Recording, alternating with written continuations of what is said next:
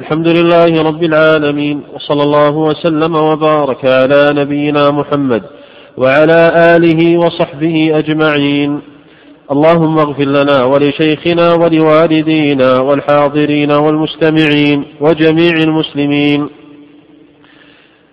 ففي يوم الأحد الموافق الخامس عشر من شهر ذي القعدة لعام واحد وثلاثين وأربعمائة وألف للهجرة. وفي جامع عثمان بن عفان رضي الله عنه بالرياض مع معالي شيخنا الدكتور يوسف بن محمد الغفيص في شرح عمدة الفقه. قال المصنف رحمه الله تعالى في كتاب الزكاة في باب إخراج في باب زكاة الخارج من الأرض. ويجب العشر فيما سقي من السماء والسيوح ونصف العشر فيما سقي بكلفة كالدواني والنواضح. نعم. الحمد لله رب العالمين وصلى الله وسلم على عبده ورسوله نبينا محمد وآله وأصحابه أجمعين. قال رحمه الله تعالى بعد أن ذكر ما يجب أو ما تجب فيه الزكاة من الخارج من الأرض وسبق معنا أن ثمة خلاف بين الفقهاء في هذه المسألة فمنهم من اعتبر ذلك بالكيل والادخار كما هو المشهور من مذهب الإمام أحمد ومنهم من اعتبر ذلك بكونه مما يستثمر كما هو مذهب أبي حنيفة وكل ما كان خارجا من الأرض وهو مما يستثمر فيها لعموم قول الله تعالى وآتوا حقه يوم حصاده ولعموم قول النبي صلى الله عليه وسلم فيما سقت الأنهار والغيم العشور وفيما سقي بالثانية نصف العشر. فصار فيه وجه من العموم عند الحنفية استعملوه على هذه الطريقة. وعلى مذهب مالك والشافعي أنه معتبر بكونه قوتا مدخرا فإذا كان قوتا مدخرا وجبت فيه الزكاة.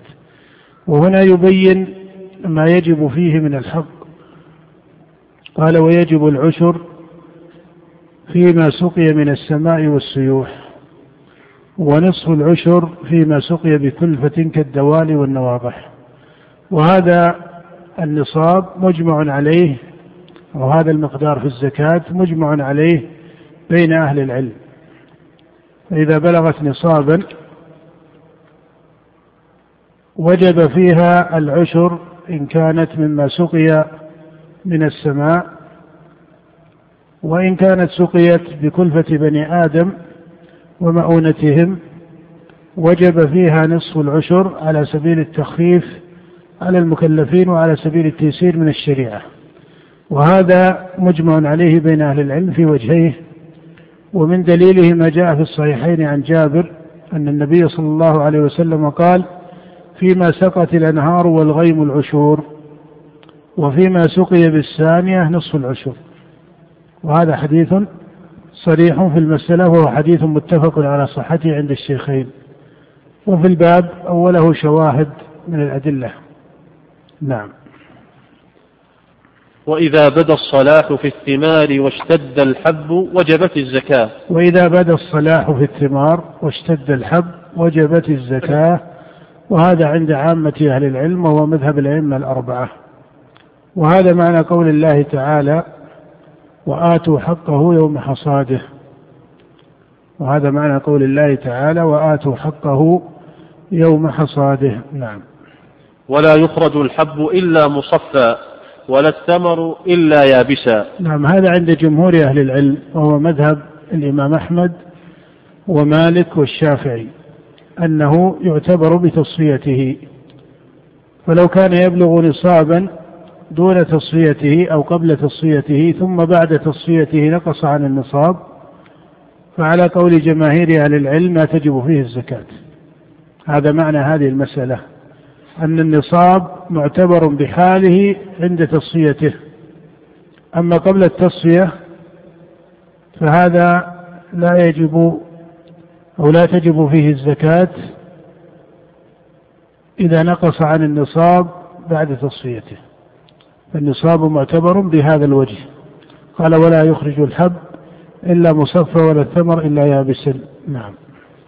ولا زكاة فيما يكتسبه من مباح الحب والثمر. هذا إنما قلنا على قول الجمهور باعتبار ماذا؟ باعتبار ماذا؟ أن الحنفية ليس عندهم نصاب في الخارج من الأرض. أن الأحناف ليس عندهم هذا النصاب وهو خمسة أوسق. نعم. ولا زكاة فيما يعتبرونه تارة بصاع أو نحو الصاع لكن المعنى الذي هو على قول الجمهور لا يعتبرونه. نعم. ولا زكاة فيما يأخذه أجرة لحصاده. لا قبلها. ولا زكاة فيما يكتسبه من مباح الحب والثمر. نعم. ولا زكاة فيما يكتسبه من مباح الحب والثمر. هذا على مذهب جمهور الفقهاء أنه لا زكاة فيه وهو مذهب الإمام أحمد ومالك والشافعي وعند أبي حنيفة وأصحابه أن فيه زكاة أن فيه الزكاة لدخوله في عموم قول النبي صلى الله عليه وسلم فيما سقت السماء العشور. لدخوله في عموم قول النبي صلى الله عليه وسلم فيما سقت السماء العشور. وهذا الاستدلال من الأحناف بهذا العموم قد يتجه من وجه بادي النظر ولكن عند التحقيق يرد عليه أن ما سمي في علم الأصول بصيغ العموم هذه الصيغ معتبرة بأوجه فمنها ما يتضمن سياقه إرادة العموم. وهذا هو العموم المبتدأ من الشارع. فتكون هناك قرينة إضافة إلى كونه جاء بصيغة العموم لكن يرد له سبب أو ابتداء يدل على إرادة العموم. فهذا العموم في حقه بين. هذا النوع العموم في حقه أو في وجهه بين. ومنه نوع تكون صيغته من حيث هي في اللغة أو على طريقة أهل الأصول من صيغ العموم لكن يتضمن إرادة أنه ليس يراد به العموم من حيث القرائن. ومنه هذا ومنه هذا الحديث في قول النبي صلى الله عليه وسلم فيما سقت السماء والغيم العشور وفيما سقي بالثانية نصف العشر. فإنه لا يراد في كل شيء بإجماع أهل العلم بل يخرج منه أشياء. ومن ذلكم أن يكون أو النوع الثالث أن يكون مترددا بين الحالين فهذا الأصل بقائه على عمومه. فإذا هذه صيغ ثلاث وقد أشار إليها الحافظ بن دقيق العيد رحمه الله وجعله جوابا للشافعية وأمثالهم على الحنفية. وهو أن صيغ العموم تأتي على هذه الأوجه الثلاث إما أن تتضمن إرادة العموم بسبب أو نحوه وإما أن تتضمن بقرينة ونحوها أو سبب عدم إرادة العموم ولو كانت الصيغة له في الأصل في أصل وضع اللغة. وإما أن تكون أن يكون السياق منفكا عن هذا وهذا فالأصل أنه على عمومه. وإن كان الثالث هذا فيه خلاف فمنهم من يقول لا يكون على عمومه إلا إذا تضمن دليلا ولكن الأظهر أنه على عمومه. لكن ليس معنى هذا أن كل ما جاء صيغة من صيغ العموم اعتبرها الناظر في نصوص الشارع اعتبرها على وجه العموم. وذلكم يعود إلى فقه في اللغة وهو أن ثمة فرقا بين الصيغ من حيث هي مفردة والجمل والسياقات من حيث هي مركبة. فإنك لا تعتبر فقه اللغة ولا تعتبر فهم الخطاب بالجمل المفردة أو بالمفرد من الكلمة أو شبهها. بل لا بد من النظر في المركب وكذلك في السياق في سياق كلام الشارع. وهذا لا يعارض ما شاع في كلام طائفة من أهل العلم من أن العبرة مثلا بعموم اللفظ لا بخصوص السبب. لا السبب له فقه. السبب له فقه. فليس معنى هذا أن السبب دائما يسقط بل قد يكون السبب يقتضي التخصيص فيما ظاهره من الصيغ العموم. فالمقصود أنه في النظر في سياقات النصوص من كلام الله سبحانه أو نبيه عليه الصلاة والسلام لا بد أن يعتبر الناظر فهمه باللغة على وجهيها باعتبار الألفاظ من حيث هي مفردة وباعتبار الكلام من حيث هو مركب فإنك تعرف أن الكلام في اللغة هو اللفظ المفيد أو, أو القول المركب. فلا يصح أن تعتبر بمجرد آحاد الكلمات. وهذا له نظائر كثيرة في القرآن سواء في فروع الشريعة أو في أصولها. ولذلك كأن سبب ضلال الخوارج مثلا لما قالوا إن مرتكب الكبيرة مخلد في النار أنهم ما اعتبروا السياق. وإنما أخذوا الأفراد من من الكلمات. وهذا نظر في اللغة ليس بصحيح. ولذلك هم الصحابة رضي الله تعالى عنهم بفصاحتهم كان القرآن ينزل ويسمعون هذه الآيات ويقرؤونها في أهل الكبائر وما كان فيها وجه من الإشكال ولا راجع الصحابة فيها النبي صلى الله عليه وسلم ولا سأل صحابي رسول الله عليه الصلاة والسلام في مثل قول الله إن الذين يأكلون أموال اليتامى ظلما إنما يأكلون في بطونهم نارا وسيصلون سعيرا. ما التبس عليهم أن أن هذا على سبيل التحقق عليهم؟ ولا التبس عليهم أن هذا على سبيل المماثلة لحال الكفار. وذلك يعود إلى فقه السياق. ومثله لما قال النبي في الخوارج يمرقون من الدين كما يمرق السهم من الرمية ما أخذوا كلمة يمرقون وحدها وأخذوا منها حكما عليهم يقتضي الكفر. ولذلك ظاهر مذهب الصحابة عدم التكفير لهم وإنما هم بغاة عليهم وأهل بدع وضلال. المقصود أن هذا كذلك في الفقه. فإذا جاء لفظ أو ظاهر من النصوص ظاهره العموم أو ظاهره الإطلاق صحيح أن القواعد لا بد من ضبطها فيقال الأصل الاعتبار بالعموم. والأصل الاعتبار بالإطلاق والأصل الاعتبار بكذا إلى آخره. لكن هذه لها فقه من حيث السياق. ومثله كما ترون في الأمر والنهي. فإن الجمهور من أهل الأصول وأهل الفقه الذين حكيت مذاهبهم كالأئمة الأربعة المشهور عند الأصوليين من أصحابهم أن مذهبهم أن الأمر يقتضي الوجوب أليس كذلك؟ ومع ذلك ترون أن هؤلاء الأئمة الأربعة وفيهم أهل الحديث وفيهم الفقهاء كأبي حنيفة وأهل الحديث كالإمام أحمد وما إلى ذلك بمعنى أنهم من مدرسة أهل الحديث ومدرسة أهل الرأي في صدر الإسلام. ومع ذلك ترون أن كثيرا من الأمر أو طائفة من الأمر الذي جاء بصيغة الأمر في النصوص وطائفة مما جاء في النصوص أو طائفة مما جاء في النصوص بصيغة النهي لم يحملوه على التحريم ولم يحملوا ذلك الأول على الوجوب مع أنه لم يقارنه تصريح بعدم إرادة الوجوب أو عدم إرادة التحريم. فهذا هو الفقه الذي ينبغي نظره في السياق وهو نوع من الاستقراء وهو نوع من الاستقراء لسياقات النصوص. فدائما الفقه من الأفراد لا يكون فقها مناسبا. بل فقه القرآن والسنة معتبر بالسياق وبالأفراد لكنه ليس بالأفراد وحده بل لا بد من اعتبار السياق وقد يقتضي السياق صرف المفرد من الكلام عن بعض أوجهه إلى أوجه من أخرى.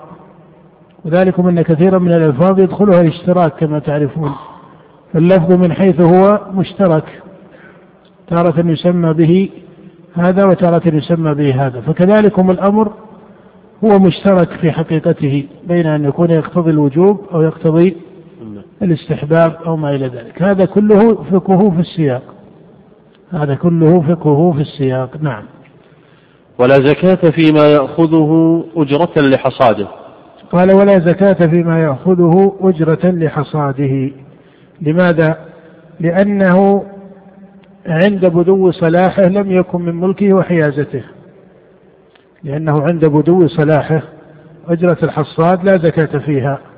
إذا أخذ حبا ونحوه أجرة لحصاده فلا زكاة فيه. يقول المصنف لماذا؟ لأنه عند بدو صلاحه ما كان داخلا في ملكه وحيازته. عند بدو صلاحه عند صاحبه ما كان داخلا في ملكه وحيازته. وتعرف أن الخارج من الأرض معتبر ليس بالحول أو نحوه وإنما هو معتبر بذلك في قول الله تعالى فآتوا حقه يوم حصاده فهو يوم حصاده يوم بدو الصلاح ووقت الوجوب ما كان وقت بدو صلاحه ما كان داخلا في ملكه وحيازته. فلا زكاة فيه على مذهب جمهور أهل العلم وهو مذهب الإمام أحمد والشافعي. نعم. ولا يضم صنف من الحب والثمر إلى غيره في تكميل النصاب إلا أن يكون صنفا واحدا مختلف الأنواع كالتمور ففيه الزكاة. نعم.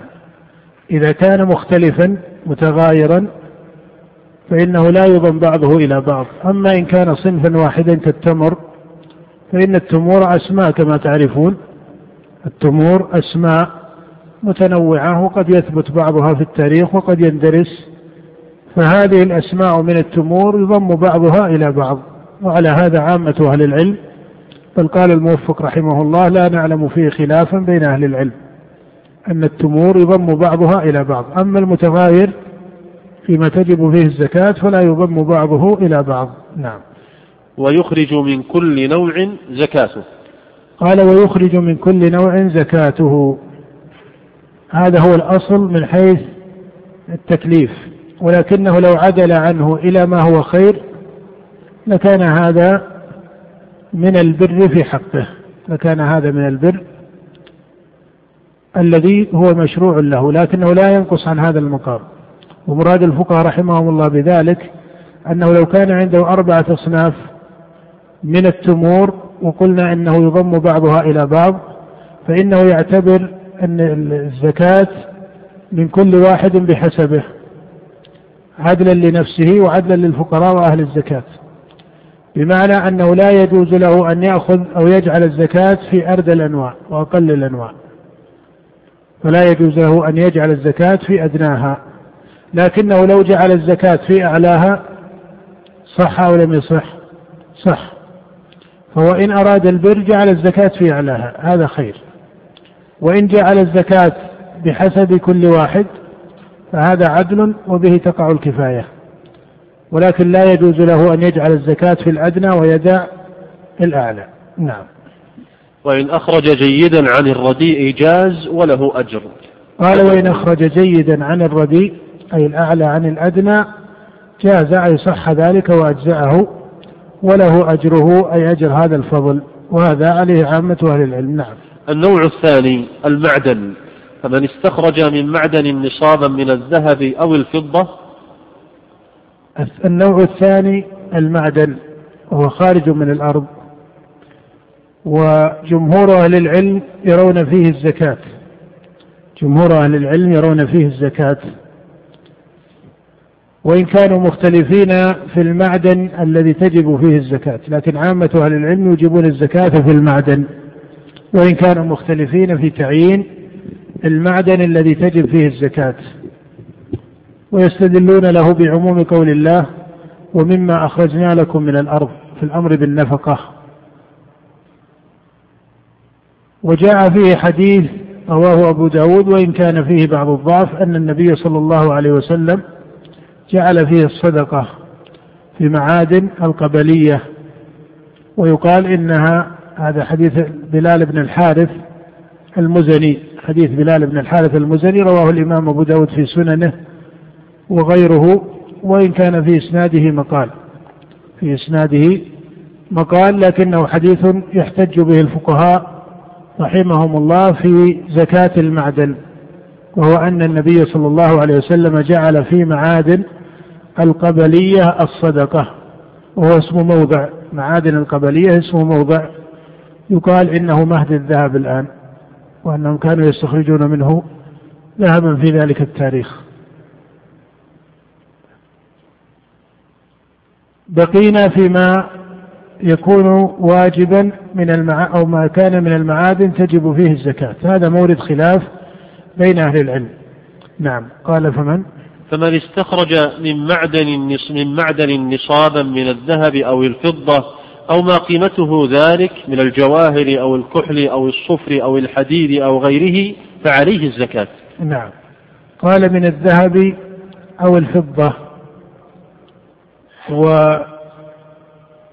والمذهب عند الحنابلة أن كل معدن كل معدن في باطن الأرض ليس من جنس الأرض ليس من جنس التراب فإنه تجب فيه الزكاة سواء كان ذهبا أو فضة أو غيرهما جامدا أو مائعا. جامدا أو مائعا.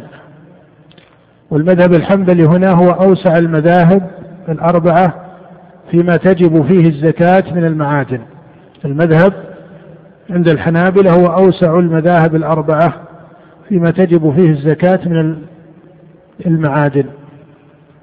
أما الأحناف فإنهم يقولون إن المائع لا زكاة فيه. الأحناف يقولون المائع لا زكاة فيه بل لا بد أن يكون جامدا. أما المائع فلا يعتبرونه من المعادن فلا تجب فيه الزكاة. وفي مذهب الإمام مالك والشافعي أن هذا الوجوب مخصوص بالذهب والفضة باعتبارها أثمانا. وأما ما عدا ذلك من المعادن المستخرجة فلا تجب فيه الزكاة في مذهب مالك والشافعي. لا تجب فيه الزكاة في مذهب مالك والشافعي. المحصل أن المعادن تجب فيها الزكاة عند عامة أهل العلم وإن كان بينهم خلاف مشهور فيما تجب فيه الزكاة. فمنهم من يقول كل ما ليس من جنس الأرض سواء كان مائعا أو جامدا وجبت فيه الزكاة كما هو مذهب الحنابلة. ومنهم من يخرج الماء فلا يجعل الزكاة واجبة فيه كالحنفية. ومنهم من يقول هو في الذهب والفضة بخاصة كما هو مذهب مالك والشافعي. وتعلم أنه من حيث النصوص والأدلة ليس في النصوص تصريح بين بمثل هذه الأوجه بحيث يقال إن هذا أصرح وأقرب إلى الدليل تماما. إنما في الأمر عموم القرآن في قوله تعالى ومما أخرجنا لكم من الأرض. وفي ذلكم حديث بلال بن الحارث المزني ويحتج به بعض أهل العلم من أهل الحديث وغيرهم وفيه كلام لطائفة من أهل الحديث. نعم. ولا يخرج إلا بعد إلا بعد السبك والتصفية. قال ولا يخرج إلا بعد السبك إلا بعد السبك والتصفية. وهذا هو المذهب الذي عليه جمهور العلماء هو مذهب مالك والشافعي وأحمد أنه لا يخرج إلا بعد السبك والتصفية. وأما في مذهب الحنفية فإنهم يقولون يجب في قليله وكثيره فلا يعتبر بسبكه أو تصفيته. نعم. ولا شيء في اللؤلؤ والمرجان والعنبر والمسك ولا شيء في صيد ولا شيء في صيد البر والبحر. نعم لأن الأصل عدم وجوب الزكاة فيها. وهذا مذهب الأئمة الأربعة أنه لا زكاة في هذه، نعم. وفي الركاز الخمس أي نوع أي نوع كان من المال لأهل الفيء وباقيه لواجده. نعم الركاز ما هو الركاز عند جمهور العلماء هو دفن الجاهلية. الركاز ما وجد من دفن الجاهلية.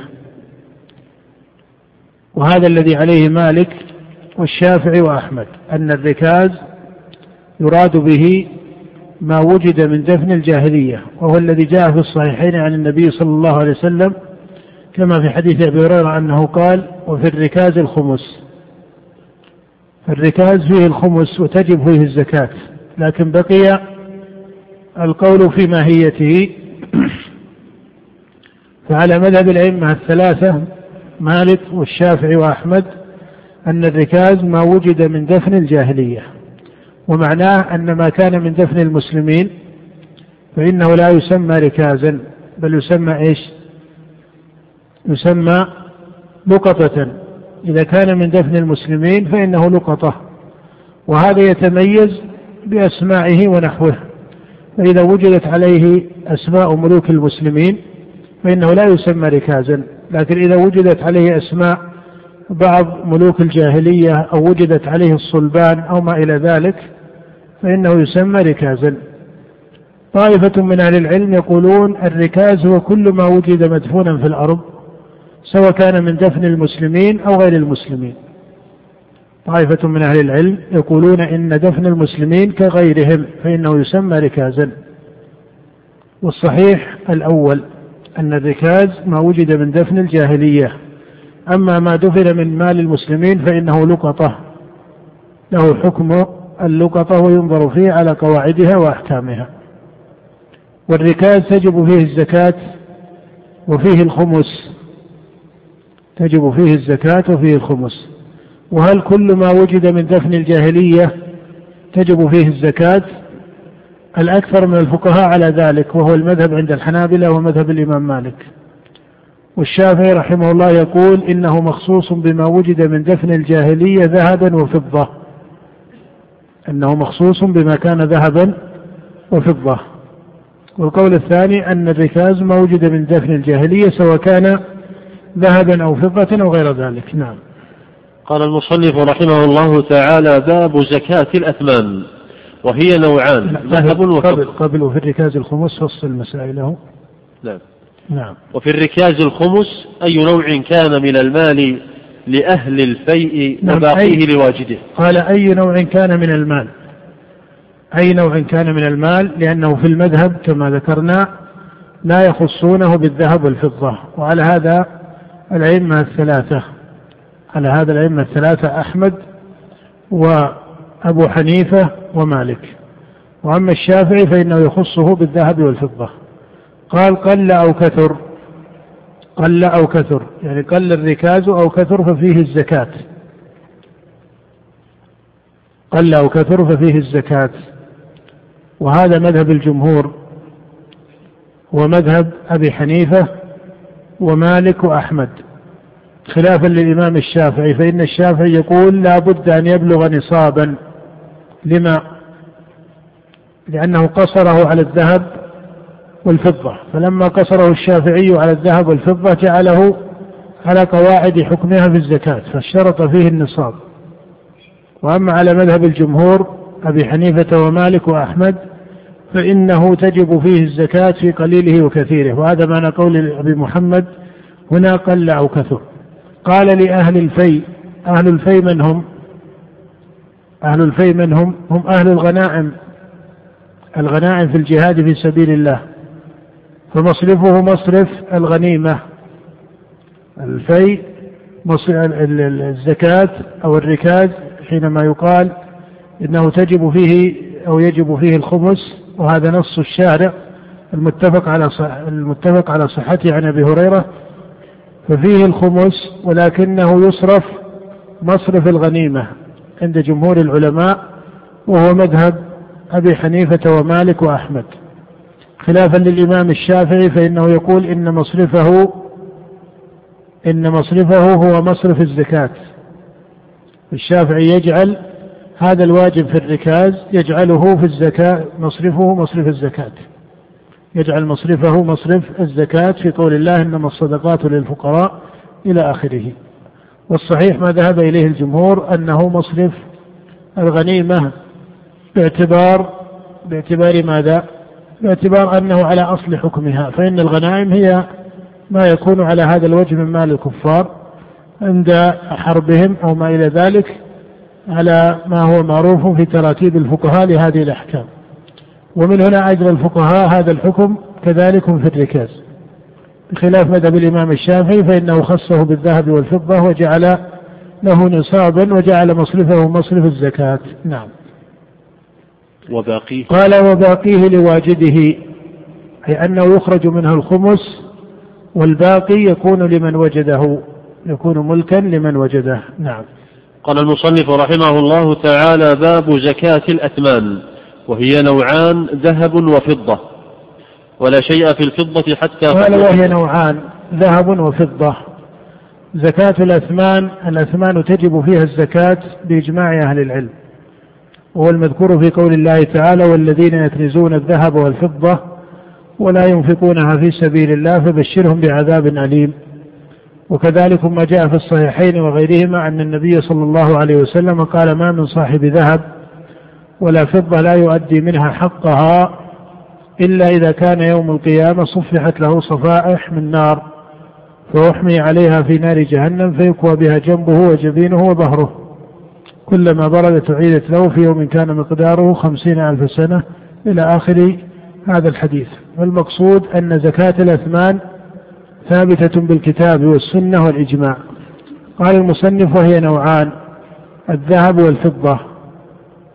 فالذهب والفضة تجب فيها الزكاة بإجماع أهل العلم وكذلك كل ما كان ثمنا قام مقام الذهب والفضة في أحوال الناس وعرفهم. وعليه فإن العملات تجري فيها الزكاة على هذا الاعتبار. العملات المعاصرة جميعها تجري فيها الزكاة على هذا الاعتبار لأنها أصبحت أثمانا ولا يلتفت أيضا إلى ما يقابلها من الغطاء لأن أحوال الدول الآن تحولت وصار الغطاء الاقتصادي عند الدول لا يختص بالذهب فقط. هناك معايير في اقتصاد الدول وقوة عملاتها تتجاوز ما كان مألوفا ومقولا ومعهودا سابقا أنه الذهب وحده. هناك معايير لقوة الاقتصاد معروفة لدى أهل الاختصاص. إنما المقصود أن هذه العملات تجب فيها الزكاة إذا بلغت نصابا. فلا يلزم أن يكون الحكم متعلقا بعين الذهب وعين الفضة. بل كل ما كان ثمنا فإنه يجري فيه الربا وتجب فيه الزكاة. هذه قاعدة مضطردة. أن كل ما جعله جعلته الدول أو ملوكها أو ما إلى ذلك عملة وصارت يعاوض بها وتكون ثمنا يميز به الحقوق وما إلى ذلك فإنه تجري فيه يجري فيه الربا وتجب فيه الزكاة. وهذا أكثر ما يثبته أو أقوى ما يثبته اعتبار الدول به. اعتبار الدول به. إشارة إلى فقه الإمام مالك في ذلك لما قال لو أن السلطان سك الجلود لأجريت فيها الربا. في قول الإمام مالك رحمه الله لو أن السلطان سك الجلود لأجريت فيها الربا. فإذا العملة عملة دولة ما وقامت فإنها وصارت ثمنا فإنها تكون على هذه القاعدة. تجب فيها الزكاة بنصابها ويجري فيها الربا. نعم. ولا شيء في الفضة حتى نعم قال ولا شيء فيها حتى تبلغ مائتي درهم. لعموم قول النبي صلى الله عليه وسلم ليس فيما دون خمس أواقي صدقة. والحديث في الصحيح ليس فيما دون خمس أواقي صدقة. وفيها ربع العشر. فيها ربع العشر في الزكاة. لما جاء في الصحيح في صحيح البخاري وغيره من حديث أنس وكتاب أبي بكر الصديق له وفيه وفي الرقة ربع العشر. وهي الفضة فهذا مقدار نصابها ومقدار زكاتها. فيها لا بد أن تبلغ خمس أواقي فإذا كانت دون خمس الأواقي لا يجب فيها الزكاة. وهي ما ذكره المصنف هنا بقوله حتى تبلغ مئتي درهم حتى تبلغ مئتي درهم. فإذا كانت دون المئتين لا تجب فيها الصدقة لا تجب فيها الزكاة. وإذا وجبت فيها الزكاة فيجب فيها ربع العشر وهي ما ذكر المصنف بقوله فيجب فيها خمسة دراهم. وإذا ذكرنا الحديث قلنا ربع العشر كما في حديث أنس أو قول النبي صلى الله عليه وسلم ليس فيما دون خمس أواقي صدقة. خمس الأواقي من الفضة الأوقية من الفضة الخمس منها هي مئتي درهم أو مئتا درهم. نعم. ولا شيء في الذهب حتى يبلغ عشرين مثقالا فيجب فيه نصف مثقال. حتى يبلغ عشرين مثقالا. هذا نصاب الذهب وحكي الإجماع عليه. أما الفضة ففيها إجماع. أما الفضة فإجماعها صريح. الفضة الإجماع فيها صريح أنها لا بد أن تبلغ خمس أواقي وأن فيها ربع العشر. الذهب كذلك عشرون مثقالا. عند عامة أهل العلم وحكي الإجماع عليه لكن يروى عن الحسن البصري بعض الخلاف فيه. يروى عن الحسن البصري بعض الخلاف فيه وأنه قال إنه يكون أربعون مثقالا إنه يكون أربعون مثقالا. وكذلك حكي خلاف عن بعض التابعين أنهم ردوا نصاب الذهب إلى إيش؟ إلى الفضة. أنهم ردوا نصاب الذهب إلى الفضة ومعنى أنهم ردوا نصاب الذهب إلى الفضة أي أنه يقدر بمئتي درهم. ما يعادل مئتي درهم من الفضة من الذهب تجب فيه الزكاة. هذا رأي منقول عن طائفة من التابعين والفقهاء المتقدمين لكن الذي عليه الجماهير من أهل العلم أن نصاب الذهب عشرون مثقالا. إذا الذهب فيه طرف من الخلاف. روي عن الحسن البصري أنه أربعون مثقالا وروي عن طائفة من المتقدمين من التابعين ومن بعدهم أنه يرد إلى نصاب الفضة فإذا عدل مائتي درهم وجبت فيه الزكاة. والجمهور على أنه معتبر بما ذكر. نعم. فيجب فيه نصف مثقال. ولعل من السبب في ذلك أن الأحاديث التي تروى في الذهب أو في نصاب الذهب كحديث علي بن أبي طالب ليست أسانيدها بمثل حديث ليس فيما دون خمس واقي صدقة. فما ورد فيه في السنة من حيث الإسناد والرواية ليس بقوة ما ورد في الفضة من حيث الثبوت. نعم, نعم. فتجب فيجب فيه نصف مثقال. نعم. وهذا ربع العشر. هذا ربع العشر. نعم. فإن كان فيهما غش فلا زكاة فيهما حتى يبلغ قدر الذهب والفضة نصابا فإن شك في ذلك فإن كان فيهما غش فلا زكاة فيهما حتى يبلغ حتى يبلغ قدر الذهب والفضة نصابا. نعم، قال فإن كان فيهما غش فلا زكاة فيهما حتى يبلغ قدر الذهب والفضة نصابا. وهذا مذهب الإمام أحمد والشافعي فلا يعتبرون الزكاة في المغشوش. لا يعتبرون الزكاة في المغشوش. وعلى مذهب الإمام أبي حنيفة أن العبرة بالغالب أن العبرة بالغالب. فإذا كان المغشوش ليس هو الغالب لم يلتفت إليه ويجبر النصاب. ويكون جابرا للنصاب نعم. فإن شك الحنابلة والشافعية يستدلون بقول النبي صلى الله عليه وسلم ليس فيما دون خمس أواقي صدقة فما دام أنها لم تتحرر بما فيها من الغش ونحوه لا تكون يبلغ النصاب بها إلا أن تكون محررة عن الغش. وذهب الحنفية لأن الاعتبار بالغلبة فإذا غلب الصحيح لم يلتفت إلى اليسير المغشوش. نعم. فإن شك في ذلك خير بين الإخراج وبين سبكهما ليعلم ذلك ليعلم ذلك. نعم. فإن شك في ذلك خير بين الإخراج فيكون منه بر وفضل. فلو أخرج وجبر النصاب بما هو محل للشك أهو مغشوش أو ليس مغشوشا فهو مخير بين حالين. إذا شك في بعض النصاب أهو مغشوش أو ليس مغشوشا قال المصنف يخير بين حالين. إما أن يمضي حكمه على أنه تجب فيه الزكاة وأنه ليس مغشوشا فيغلب جانب الصحة والسلامة وهذا منه خير لأنه جبر إما يكون واجبا عليه وإما أن يكون صدقة. فإن أراد المكلف أن يأتي على ما يجب عليه بعينه قال رحمه الله وبين سبكها. أي تمييزها بالسبك ليعلم ما كان مغشوشا وما ليس كذلك. فإن بانت أنها ليست مغشوشة بان وجوب الزكاة عليه وإن بانت مغشوشة ونقص النصاب بذلك بان أنه لا زكاة عليه. نعم.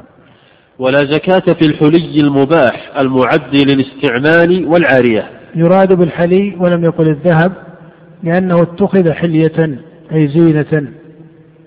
لأنه اتخذ زينة وإلا هو يكون معدا للاستعمال في حق المرأة. هذا هو المراد بقوله ولا زكاة في الحلي أي أن حلي المرأة الذي تتخذه للزينة وتشتريه النساء عادة حلية أي يلبسنه للزينة سواء كن يلبسنه على الدوام كبعض ما يلبس دائما أو يلبسنه في الأحوال العارضة كما هو الأغلب. فهذا يقول رحمه الله لا زكاة فيه المعد للاستعمال أو المعد العارية. المحبوس للاستعمال أو المحبوس لإعارته. فلو كانت المرأة كما كنا النساء في بعض فترات التاريخ بعض ما عندها من الحلي قد تحبسه وهي لا ترغب فيه لكنها تعيره لبعض نسائها أو نساء قومها. فيقول رحمه الله المعد للاستعمال أو للعارية لغيرها من النساء تعيره. قال فلا زكاة فيه. ليخرج المعد للتجارة. خرج بذلك المعد للتجارة. فإذا كان معدا للاستعمال ولو طارئا وعارضا أو معدا للعارية فإنه لا تجب فيه الزكاة في مذهب مالك والشافعي وأحمد. في مذهب جمهور العلماء وهو المذهب عند الحنابلة كما ذكر المصنف وكذلك هو مذهب مالك والإمام الشافعي أنه لا تجب فيه الزكاة. خلافا للإمام أبي حنيفة فإن أبا حنيفة يقول إن حلي النساء المعد للاستعمال تجب فيه الزكاة. وهذه مسألة من مسائل الخلاف المشهورة بين الفقهاء والأظهر فيها ما ذهب إليه الجمهور. الأظهر فيها ما ذهب إليه جمهور العلماء من أن حلي النساء المعد للاستعمال لا زكاة فيه. والدليل على ذلك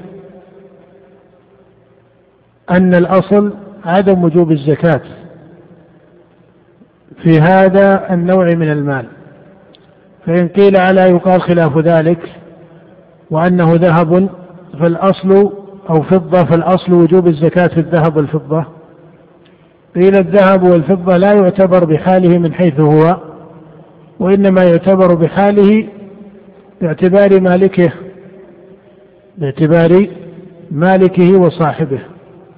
بمعنى أن الذهب المعد للاستعمال أن الذهب المعد للاستعمال هو داخل في عموم قول النبي صلى الله عليه أو داخل في مثل قول النبي صلى الله عليه وسلم ليس على المسلم في عبده ولا في فرسه صدقة.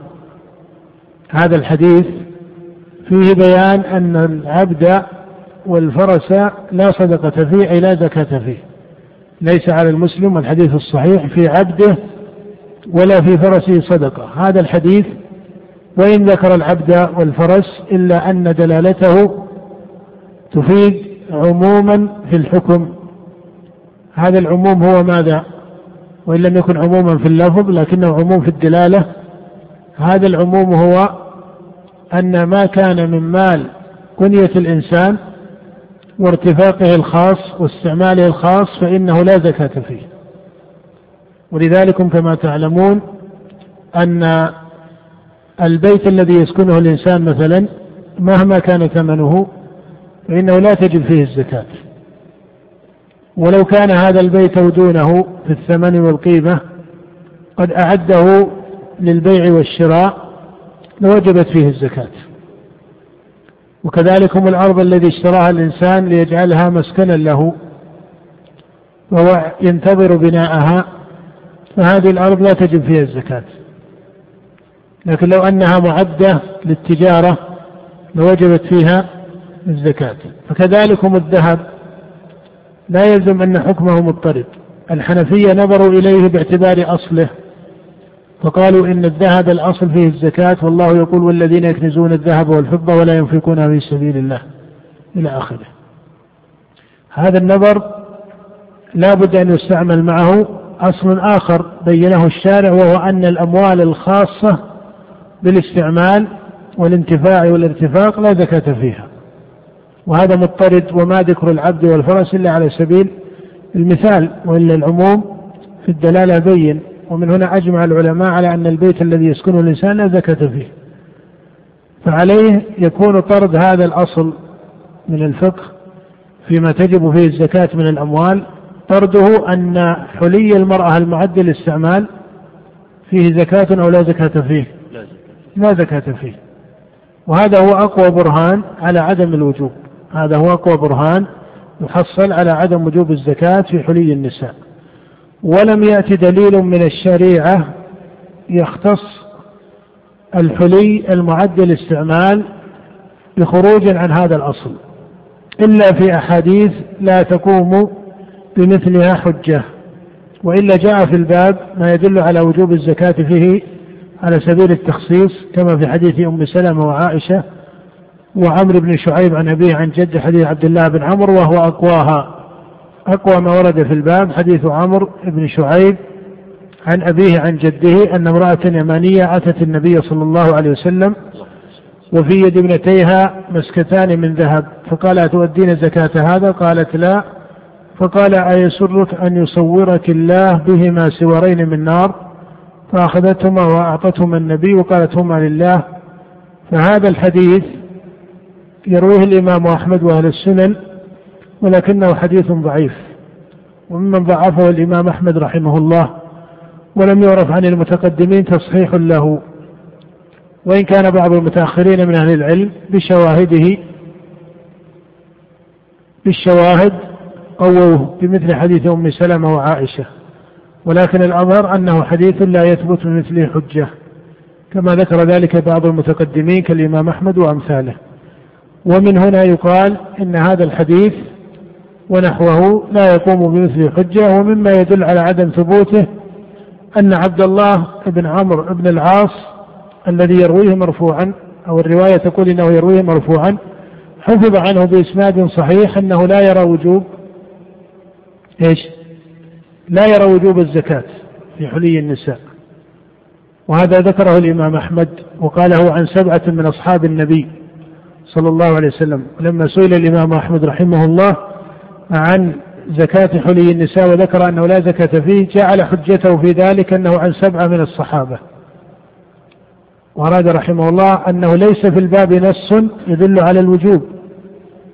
ومن, ومن السبعة الذين سماهم الإمام أحمد عبد الله بن عمرو بن العاص وكذلك عائشة وأسماء بنت أبي بكر وجابر بن عبد الله فهذا هو الفقه المشهور عن أئمة من الصحابة وهو الموافق للأصل الذي ذكرناه.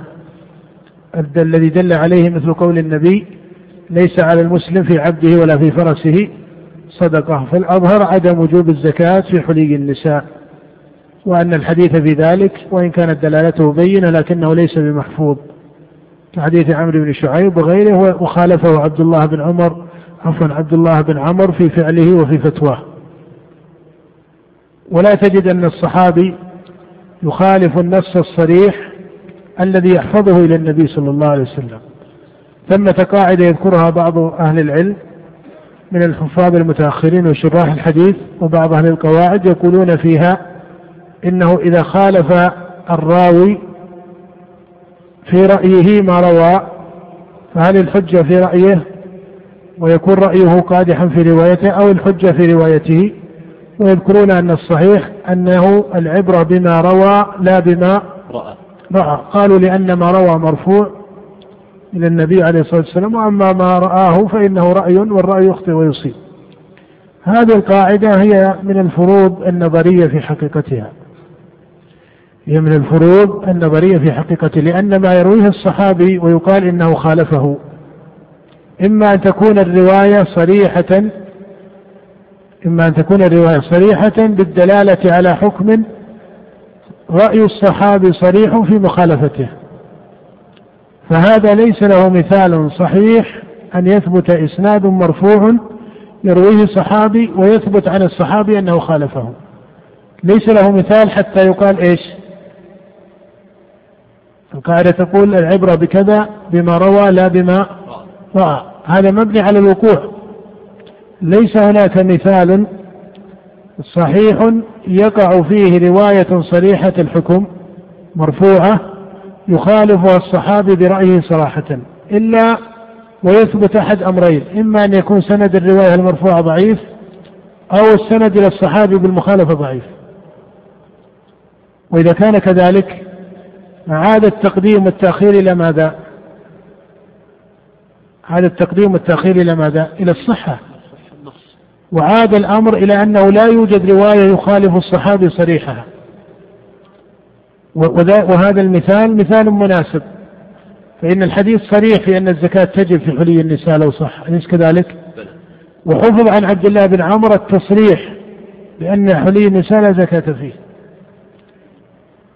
تطبيق القاعدة يقول إيش؟ إن العبرة بما بما روى لا بما رأى. التحقيق هنا أن الرواية لا تصح. لماذا؟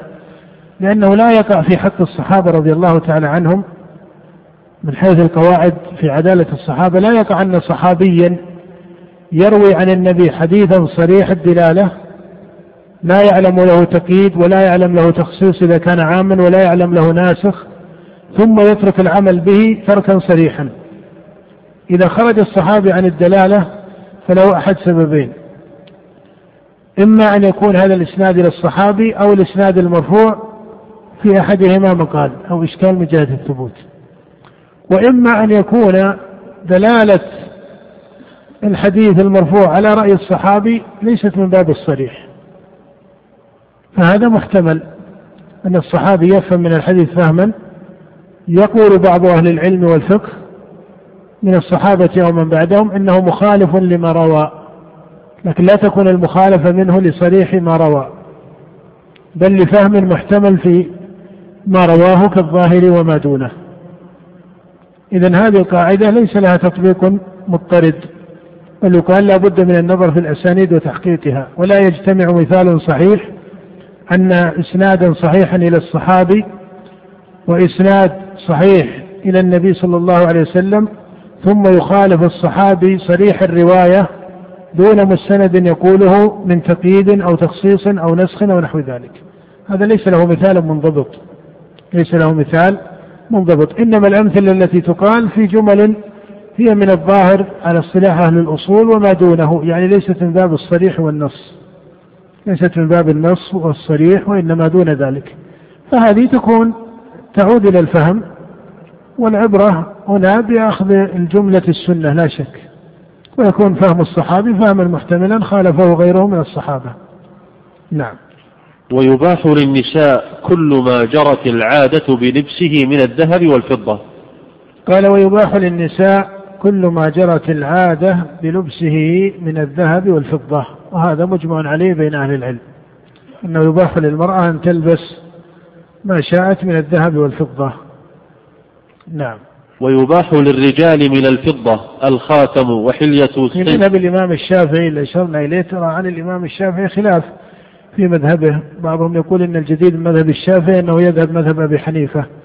لكن على كل حال هذه مسألة من أراد تحقيقها في كتب الشافعية يجدها. قلنا عن الشافعي بعض الخلاف في المسألة. نعم. ويباح للرجال من الفضة الخاتم وحلية السيف والمنطقة ونحوها. نعم وهذا باتفاق الأئمة الأربعة. أنه يباح للرجال الخاتم من الفضة وحلية السيف والمنطقة هو ما جرى على هذا المقدار. نعم. فأما المعد للكراء والادخار والمحرم ففيه الزكاة. فأما المعد للكراء إذا كانت المرأة عدت هذا الحلي للإجارة وكذلك للادخار عندها مال ورثته من أبيها مثلا فذهبت واشترت به ذهبا تريد حفظ مالها. وكذلك المحرم إذا كان على أوجه حرمتها الشريعة فإن هذا تجب فيه الزكاة. كما لو أن المرأة جعلت الصفائح من الذهب والفضة الصواني أو الآنية من الذهب والفضة في بيتها وتقول إنها تستعملها. فأولا استعمالها محرم كما هو معروف ومنهي عنه وسبق معنا هذا في باب الآنية ونقول تجب فيها الزكاة. تجب في هذه الآنية من الذهب الزكاة. نعم. نقف على هذا على قول المصنف رحمه الله وباب حكم الدين أو زكاة الدين. وبالله التوفيق. الله أكبر الله أكبر الله أكبر الله أكبر. أشهد أن لا إله إلا الله. أشهد أن لا إله إلا الله. أشهد أن محمدا رسول الله. أشهد أن محمدا رسول الله. حي على الصلاة. حي على الصلاة. حي على الفلاح حي على الفلاح. الله أكبر الله أكبر. لا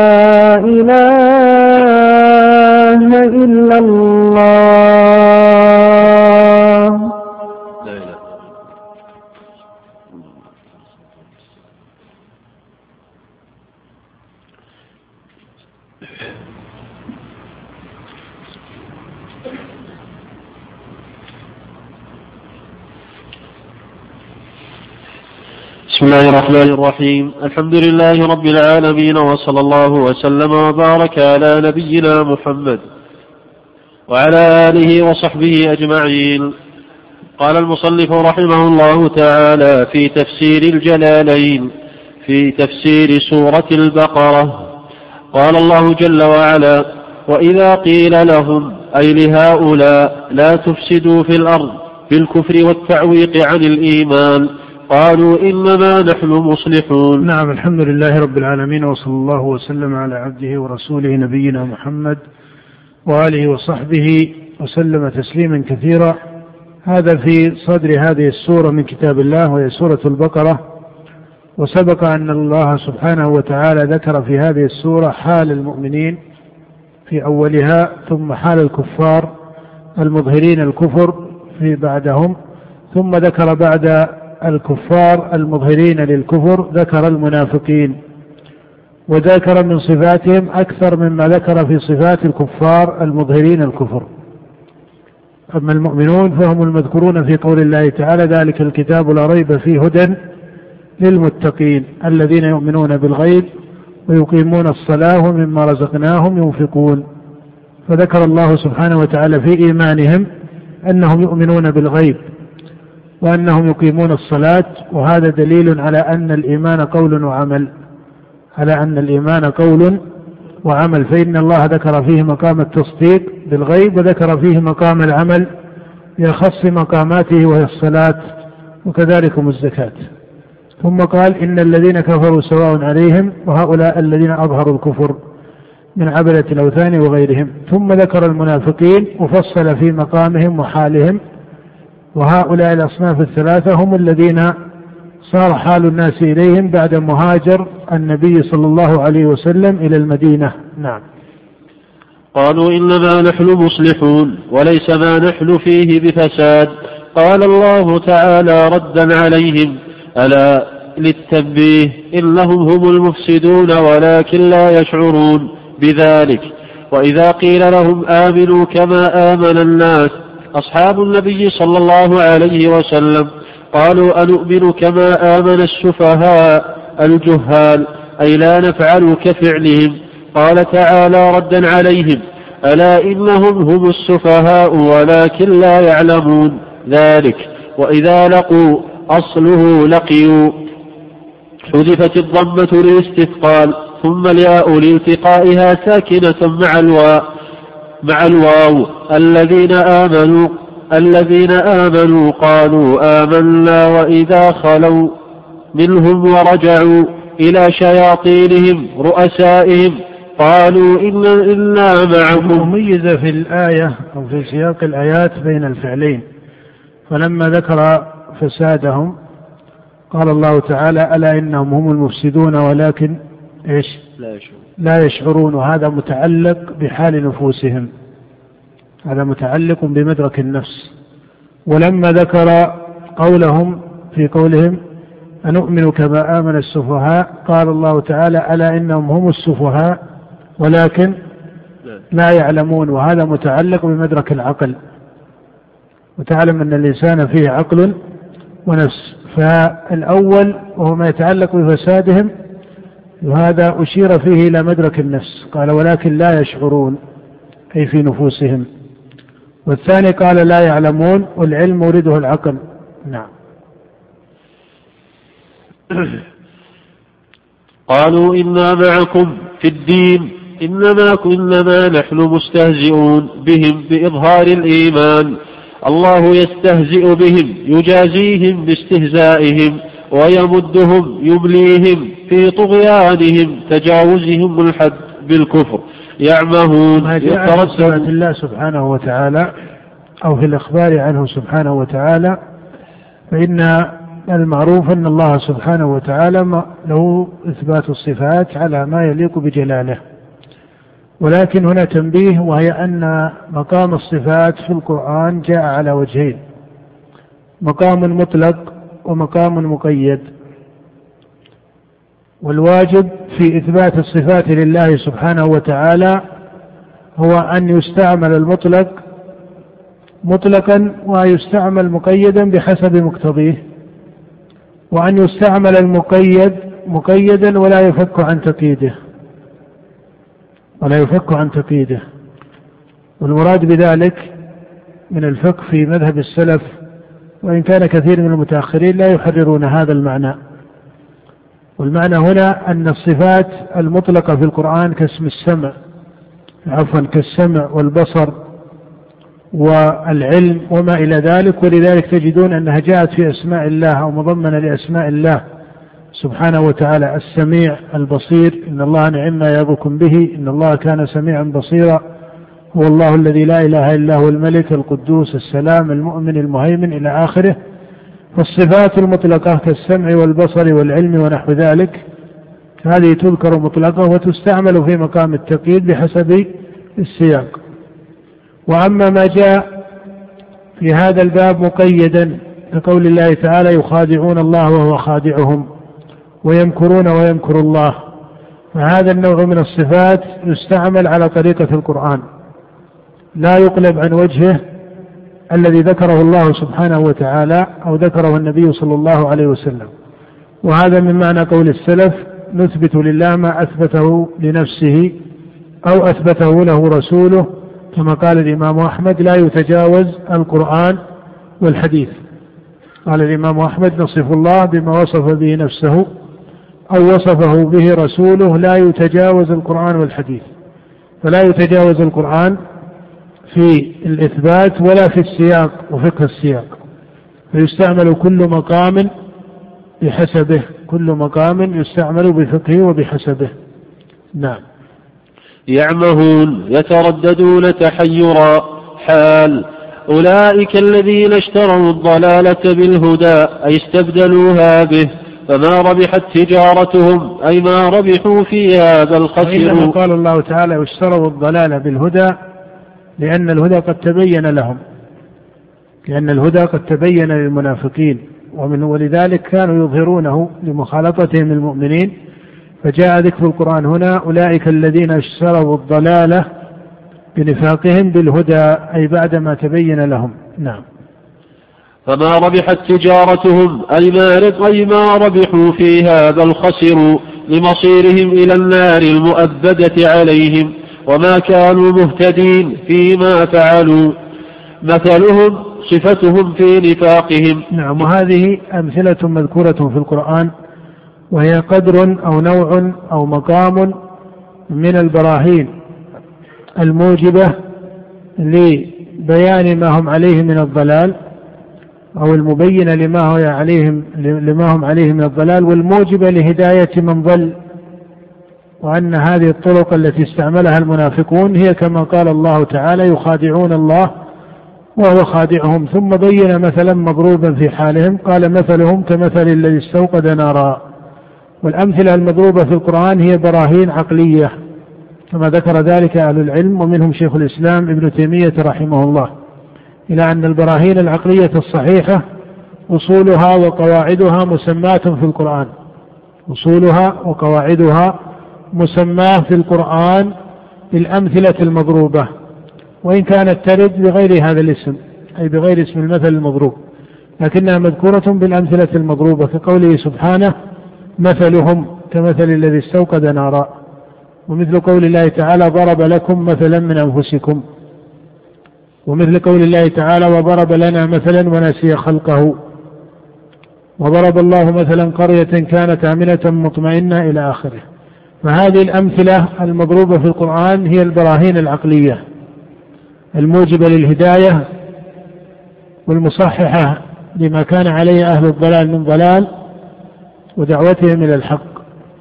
وبهذا تعلم أن القرآن تضمن من البراهين العقلية الصحيحة ما هو موجب للهداية ويدرع الشبهات وليس على ما قاله غلاة المتكلمين من أهل الكلام والفلسفة ونحوهم من أن القرآن قضايا خبرية مبنية على صدق المخبر فحسب وليس فيها دليل عقلي وهذا قول باطل على كتاب الله. تضمن القرآن ما هو من مقامات الدليل العقلي التي هي على أقوى مقاماته وأصدقها وهو البرهان. وهذا يقع على سبيل التمثيل الحسي تارة كما في مثل هذا التمثيل الذي ذكر في هذه السورة. نعم. كمثل الذي استوقد أوقد نارا في ظلمة فلما أضاءت أنارت. ما حوله؟ فأبصر واستدفأ وأمن مما يخافه. ذهب الله بنورهم أطفأه وجمع الضمير مراعاة, مراعاة لمعنى نعم. الذي لأنهم وصلوا إلى الهداية في قربهم من النبي صلى الله عليه وسلم فأدركوا نور النبوة. إدراك ليس إدراك الاستجابة وإنما الإدراك الأول الذي هو إدراك المعرفة من جنس الإدراك الذي صار لأهل الكتاب في قول الله الذين آتيناهم الكتاب يعرفونه كما يعرفون أبناءهم. ولكنهم لما لم يستجيبوا ولم يجعلوا هذا إدراك استجابة وسماع استجابة قال الله تعالى ذهب الله بنورهم وهذا يعني ذهابه سبحانه وتعالى بنورهم أي أنه أعماهم عن الحق وهو معنى قوله ختم الله على قلوبهم. وعلى سمعهم وعلى أبصارهم غشاوة وهو معنى قوله فأعقبهم نفاقا في قلوبهم. فهذه الغشاوة وهذا الختم وهذا الإعقاب هو قوله سبحانه وتعالى أو على معنى قوله في هذا المثل في حقهم ذهب الله بنورهم وتركهم في ظلمات لا يبصرون. نعم. وتركهم في ظلمات لا يبصرون. ما حولهم متحيرين عن الطريق خائفين فكذلك هؤلاء أمنوا بإظهار كلمة الإيمان فإذا ماتوا جاءهم الخوف والعذاب. هم صم عن الحق فلا يسمعونه سماع قبول. بكم خرص عن الحق. نعم هذا من فقه المصنف قال سماع قبول لأن السماع والمعرفة يذكر في القرآن ويراد به إما معرفة يقول السماع والمعرفة يذكر ويراد به معرفة القبول أو معرفة الإدراك المحض فهذا الذي في حق اليهود الذين آتيناهم الكتاب يعرفونه وهذا معرفة إدراك ليست معرفة قبول. نعم. بكم خرص عن الخير. تعارض بين وصف الكفار في القرآن بأنهم على مقام من الجهل وفي آيات أخرى على أنهم على مقام من المعرفة. فإن الجهل الذي ذكر في القرآن ليس هو فوات علم الإدراك بل الجهل إذا ذكر في القرآن هو فوات مقام الاستجابة والقبول. فوات مقام الاستجابة والقبول. هذا الجهل الذي يذكر في القرآن ويوصف به الكفار أو بعض العصاة. ومنه قول الله تعالى إنما التوبة على الله إيش؟ للذين يعملون السوء بجهالة. إنما التوبة على الله للذين يعملون السوء بجهالة ثم يتوبون من قريب. الآية سياق قصر وحصر في اللغة تدل على أن التوبة إنما تكون في حق من عصى الله جاهلا. أليس كذلك؟ وهذا لا يشكل لأنه لا يقع من العباد معصية لله إلا وهي على مقام من الجهل. وإن كان صاحبها عنده علم الإدراك أن يعرف أن هذا محرم وفعله. فلو شرب خمرا وهو يعرف كما هو الأصل عادة يعرف أن الخمر محرمة. فإنه يقال إنه جاهل وداخل في قوله بجهالة. وعن هذا قال أبو العالية سألت أصحاب محمد عن هذه الآية فقالوا كل من عصى الله فهو جاهل. فإذا الجهل المذكور في القرآن هو فوات هذا المقام. نعم. بكم خرص عن الخير فلا يقولون عمي عن طريق الهدى فلا يرونه فهم لا يرجعون. وهذه عن الضلال. المنافقين تدل على أن موجب الإيمان بضدها. تدل على أن موجب الإيمان بضدها فإن المؤمن يسمع إلى الحق ويرجع عن خطئه. وكذلكم يقول ما يكون حقا ويستمسك به إلى غير ذلك. نعم. أو مثلهم كصيب أي كأصحاب مطر وأصله صيوب من صاب يصوب أي ينزل من السماء السحاب.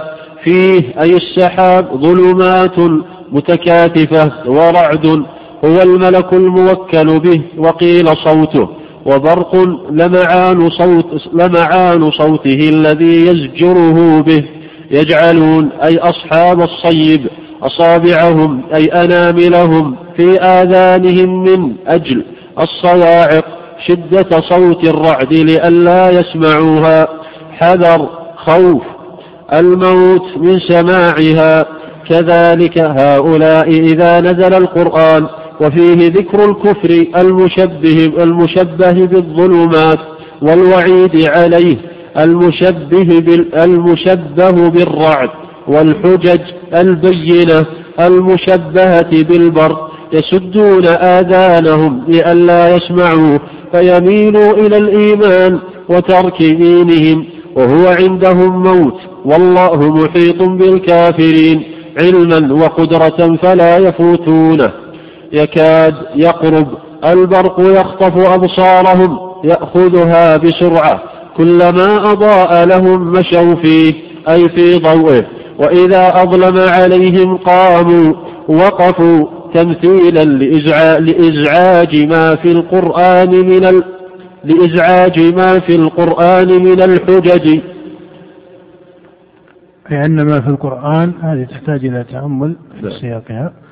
لا أدري هل النسخ كلها كذلك أو لا. إنما المقصود أن ما في القرآن من الحجج والبراهين تقطع ما في نفوسهم كالمنقطع إذا أدركه الموت. وهذا معنى قول الله تعالى حذر الموت. وهم كالمنقطع إذا أدركه الموت وليس له رامق يستطيع أن يدفع به الموت الذي أصابه. فكذلكم هذا الحق الذي ينزل في كتاب الله سبحانه وهدي نبيه عليه الصلاة والسلام يقطع أسباب القوة التي في نفوسهم بالشبهات التي يوردونها. نعم. تمثيل لإزعاج ما في القرآن من الحجج قلوبه قلوبهم وتصديقهم لما سمعوا فيه مما يحبون ووقوفهم عما يكرهون. ولو شاء الله لذهب بسمعهم بمعنى أسماعهم وأبصارهم الظاهرة كما ذهب بالباطنة. إن الله على كل شيء شاءه قدير ومنه إذهاب ما ذكر.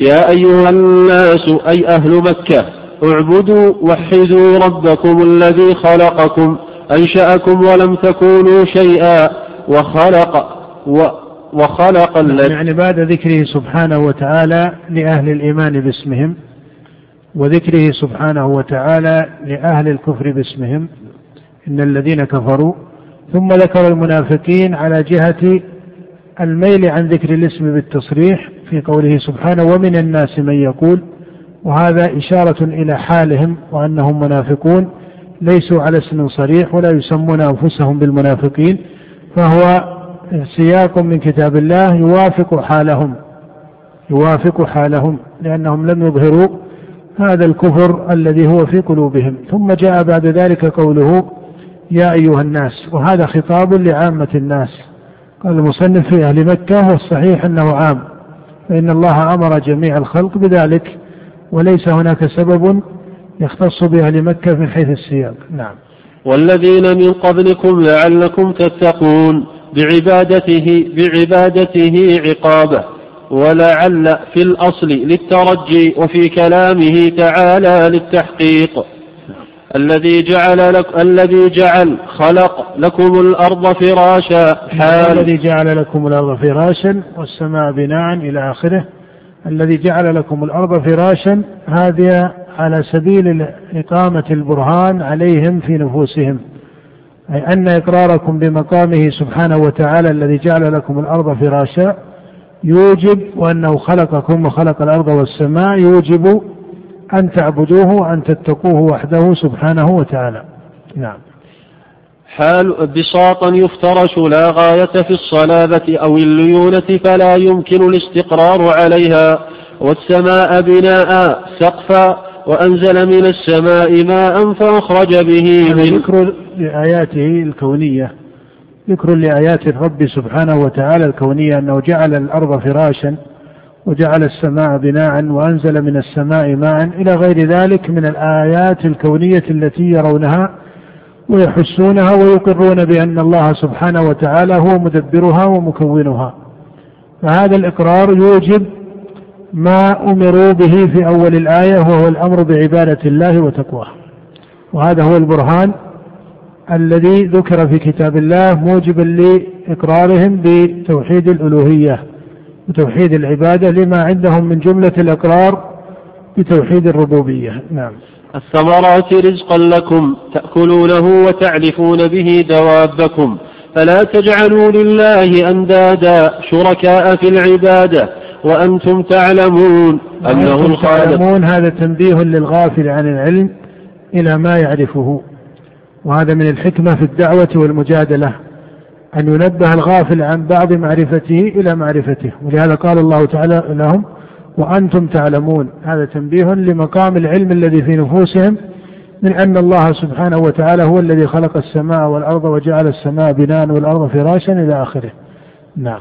أنه الخالق ولا تخلقون ولا يكون إلها إلا من يخلق. اللهم صل وسلم على نبينا محمد وعلى آله وصحبه أجمعين.